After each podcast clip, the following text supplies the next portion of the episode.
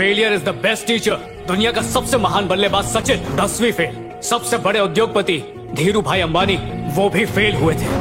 बार बार जीतने वाले की जीत से हेडलाइन बनती है। और हमेशा हारने वाला जब जीतता है तो इतिहास बनता